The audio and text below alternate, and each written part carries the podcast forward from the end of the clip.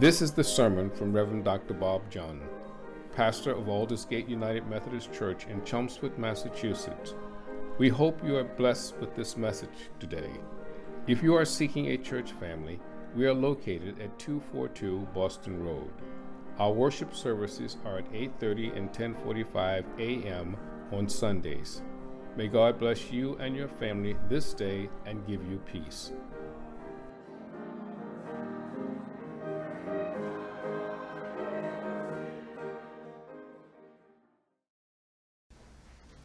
Morning. Our scripture reading this morning comes from the Hebrew Bible, the book of Genesis, chapter 2, verses 1 through 4a. It's on page 2 in your Pew Bible.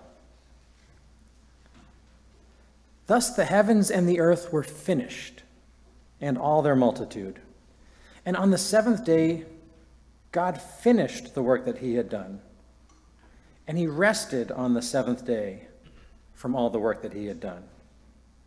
So God blessed the seventh day and hallowed it, because on it God rested from all the work that he had done in creation. These are the generations of the heaven and the earth when they were created. This is the word of God for the people of God.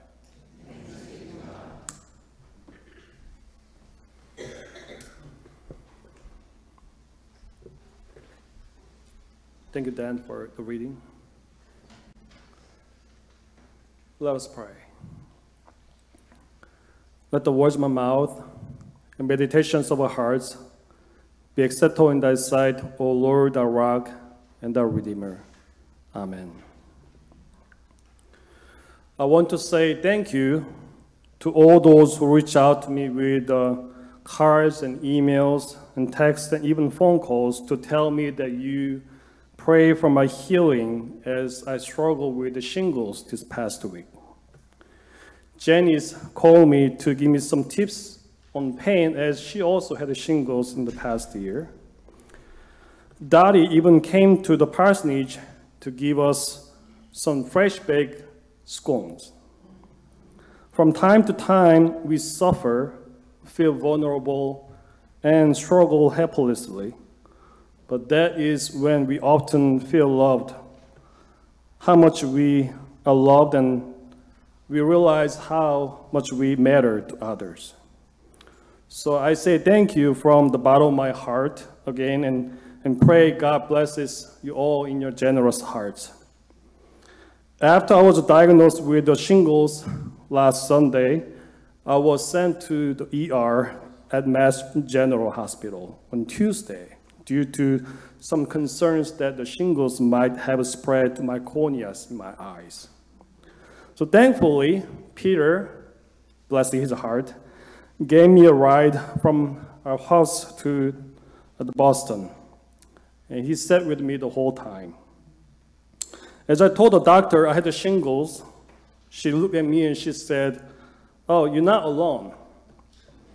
Actually, there has been an increasing number of those under 50s who come down with shingles lately. We think they have something to do with the stress, especially coming out of the pandemic, she said. If you have not had the shingles before, my advice to you is this just don't get it. it's quite painful. It's like someone is poking a fork into your brain 24 hours. But one thing seems clear to me at this time that we are stressed, whether we are young or old. A recent article that appeared in the American Psychological Association argues this pandemic has made many people struggle even with the basic decisions, such as what to eat or what to wear. Not to mention the stress we get from inflation, the war in Ukraine, and global uncertainty. As we will continue to learn more about the lasting impact of this pandemic in the future, it seems urgent that we need to pay attention to our stress, whether they are high or low. There are many self-help help guidebooks on how to manage our stress more effectively, such as exercising, eating well, or enjoying our hobbies. But I want to invite us this morning to listen and pay attention to the biblical notion of how we can deal with our stress more effectively. Sabbath. I want to share with you three points this morning. What is a Sabbath? Why do we practice Sabbath? And how can we practice Sabbath? First of all, what is Sabbath? The Hebrew word for Shabbat means cease, rest, or end. In our reading today from the book of Genesis tells us how the world created in the beginning. In the beginning, the earth was complete chaos, and the darkness covered the face of the deep, while wind from God swept over the face of the waters. And God brought order out of the chaos through God's words, and God said, Let there be light. And there was a light. And God called the light day and the darkness night. Let there be a dome to separate the waters from the waters. God called the dome a sky. As the days went on, God continued to work by speaking God's words. Let there be land. Let there be light in the sky in the day and night. Let there be living creatures in the ocean and birds in the sky. Let the earth bring forth living creatures to multiply. On the sixth day, God created humans in God's image so that they could be the stewards of all this God's creation. And God saw everything that God created. And the Bible says it looked beautiful and good. After six days of work, God rested on the seventh day and God blessed it. God, in another version of the Bible, hallowed it. Abraham Heschel is a distinguished Jewish scholar and activist. In his book, The Sabbath, Heschel points out that it is our human tendency to be occupied with the space. It's the objective of many people to enhance their power and influence over others by conquering space. You know, we go to work and we, we work to buy our homes and, summer cottages. We work in companies to expand our territory of gaining more consumers from globally. Countries go to war against each other to invade or defend their borderline. It's just space. But Sabbath is different. It's a concern with the time, it's a sanctification of time. It's a sacred time hallowed by God that is not bound by what happens in this world. Therefore, Heschel says, Sabbath is a day on which we are called upon to share in what is eternal in time, to turn from the results of creation to the mystery of creation, he said. So, what is Sabbath? It's a day of rest from our work in our participation of God, who graciously sanctifies this day as joyous, restful, and generous. Secondly, why do we practice Sabbath? Well, a simple answer would be it's because God commanded God's people to do so. Let me give you a quick quiz. What is the fourth commandment? It's pretty easy considering you're talking about Sabbath. Remember the Sabbath and keep it holy. That's the fourth commandment. I know some people might cringe their face and as we hear the words commandments. When we believe that we have our personal freedom to say what we want to say and live the way we want to live. Maybe except for paying our taxes to IRS. But theologically, theologically, God gives us Sabbath and commands us to keep it holy because God wants to give us freedom in God. Toward the end of Genesis, we read how Jacob and his 11 sons, their wives, and their children entered the land of Egypt in times of famine.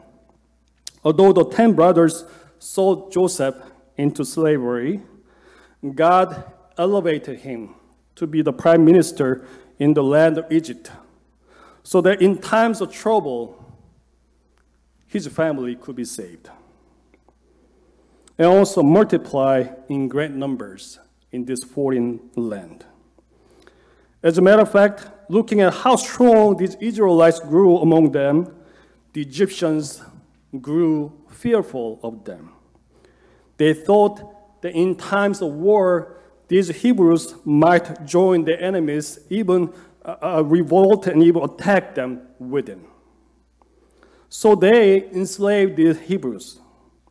They gave them hard labor to build supply cities in memory in honor of their Pharaoh.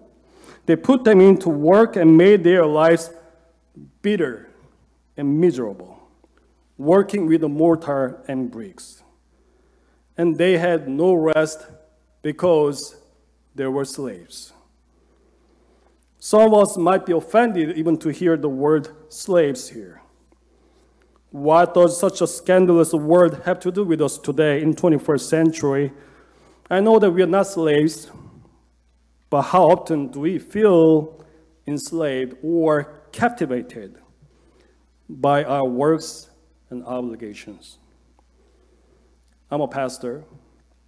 By the nature of my work, I constantly read, think about my sermon the whole week, visit parishioners, and jump from committee to another. And I often bring some of my concerns and my worries to, to my home, and I constantly talk about it with my wife. You know, my wife, she's a good listener, but there's a point that she cannot take it anymore. So she would tell me, Can you stop talking about what's going on in the church and maybe just we can focus on us and, and our children? Sometimes I worry too much, thinking that I should be there for this and, and for the whole time. And maybe you're like that too. You cannot let go because you want to be in the control of the situation. Dorothy Bass, a practical theologian, she writes, to act as if the world cannot get along without our work for one day in seven is a startling display of pride that denies the sufficiency of our generous Maker, she says. Pharaoh oppressed the Israelites, demanding them to work without rest. There was no Sabbath for these people, there was no rest for them. On the contrary, God, God, our God is a generous God who demanded the Israelites to rest from their work. And not just the Israelites, the animals, the slaves, both males and females, and even the, the foreigners, the immigrants, aliens living among them. God said, Keep the Sabbath and holy. Get rest on this holy day. In honor of this generous God who deeply cares about the well being and happiness of all God's creation. Finally, how can we celebrate Sabbath? Well, the most important answer would be to come together just like this morning and as a community of believers and worship our God together. For Christians, every Sunday is a day of Christ's resurrection. Every Sunday is Easter for us. It's a day we celebrate the victory of Christ over death, giving us the ultimate hope in God, even when we go through our personal or communal trials and tribulations in this world, that we know that there's ultimate victory in God. It's a day also we gather to acknowledge that we are united in God's gracious love for us as we share the body and blood of Christ. We share our fellowship and stories with one another, although our society and our world often divide us and put us to hate against each other. Sabbath is a day when we come together and bless one another as God's precious children. Recently, Evelyn Heinrich celebrated her 68th birthday. No? Yeah. And I called her to tell her what a blessing it is to see her at the church. Especially, I see her welcoming little children, which reminds me how Jesus welcomed little children and loved them. That's how we keep the Sabbath holy. But also, we spend our time with our beloved. Or sometimes we spend time to rest by reading, reflecting, going out for a walk. It is said that Eugene Peterson, a Presbyterian minister, observed his Sabbath by this way. He, he often drove to the country, read the Psalms, took a silent hike for several hours, or a quiet evening at home. Dorothy Bass, again, she argues that it's just such a terrible idea to have committee meetings at the church after worship service on Sunday, as it violates the Sabbath freedom. And I'm glad to share with you that Aldersgate is not one of those churches. I know that some of us may not be able to rest on Sabbath day because we work. We also have other schedules. But we can find one day per week that we can let go ourselves. We can honor God who tells us that it's important, to rest, take care of ourselves and those we love, rejuvenate instead of constantly worrying and working. I want to finish my sermon this morning with a story I experienced some years ago. It was one Friday in some summer in 2019. My family, I, I went down to New Jersey for a few days of vacation. If you do not know why we go to New Jersey sometimes, there is a big Korean town uh, called Fort Lee in Palisades Park in New Jersey, which has many authentic Korean food and restaurants. Of course, there are so many Korean churches there too. You know, wherever two or three Koreans gather, they start a church. I know you cannot say that, but I can say that because I'm a Korean guy. Besides, it's true. We love to start a church. But anyway, while we are in New Jersey, we went to Jenkinson's Aquarium and enjoyed many rides at the amusement park. Unfortunately, Daniel got into an accident in one of the rides. His leg got stuck between two heavy panels. He almost could have lost his leg that day. Thankfully, the accident ended with just some bruise on his leg and $25 worth free coupons as a compensation or maybe hush money from the park.